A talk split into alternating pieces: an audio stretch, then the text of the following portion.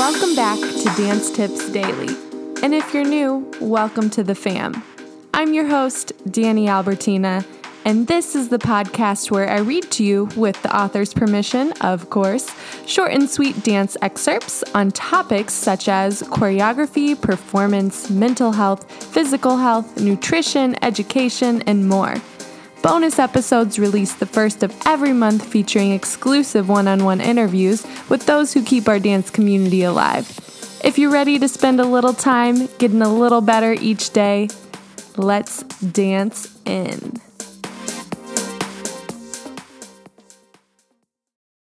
This is episode 99 Reasons to Keep Training from offthemarley.com featuring the work of Alaina Tary.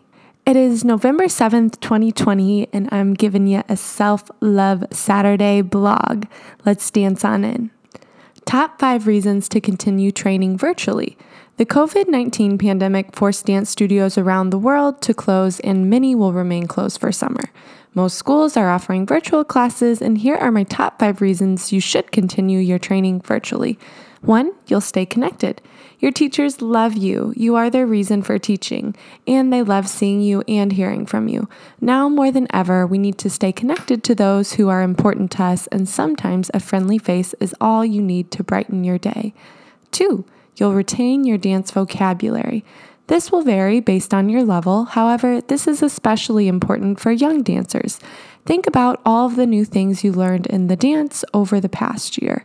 Knowing the correct terminology is incredibly important. If you don't remember what tendu means, you're less likely to remember what it is or how to correctly execute it properly. Can you remember the difference between fondu and developpe? If you stop taking classes and forget some of these things, you're likely to become very frustrated with yourself when you get back to class and you may find yourself focused on a negative rather than moving forward.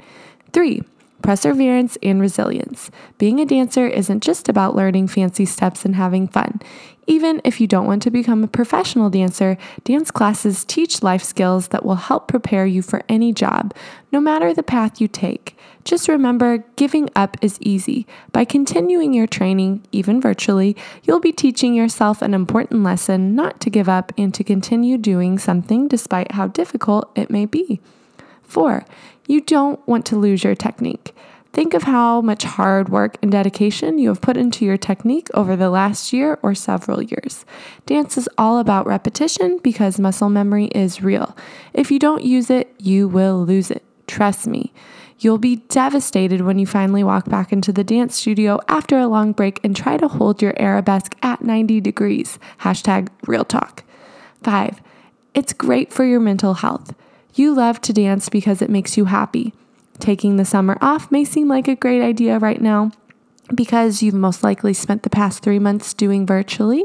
But what will you do instead? Are you going to sleep in, sit around the couch watching TV or playing video games, and spend half of your day scrolling on Instagram?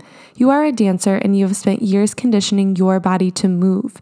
If you stop dancing for a few weeks, you'll more than likely stop feeling like yourself and could be more susceptible to things like depression and anxiety. Keep training virtually, you will find you still have plenty of time for all those other things too.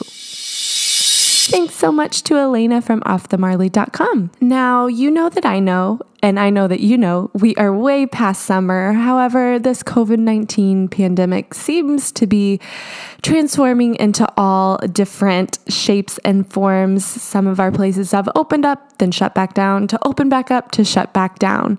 So it seems like there's no real sense of consistency. What I do appreciate about the article is that one thing, whenever you train virtually, you're in a bit more control of your schedule. There's plenty of choreographers who offer download tutorials that you can learn through at your own timing.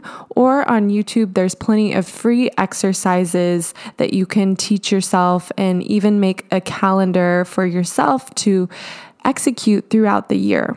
That being said, if you do belong to a team or a studio or a community, having that time to connect together is so important.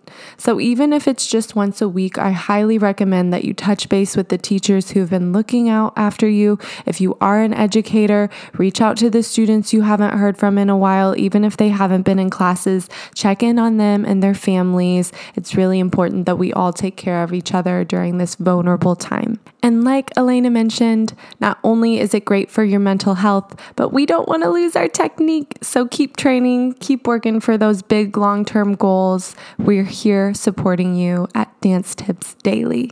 That's your short and sweet tip for the day. Hope you enjoyed.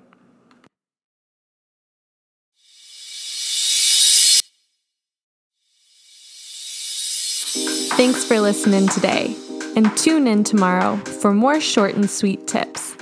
Happy dancing.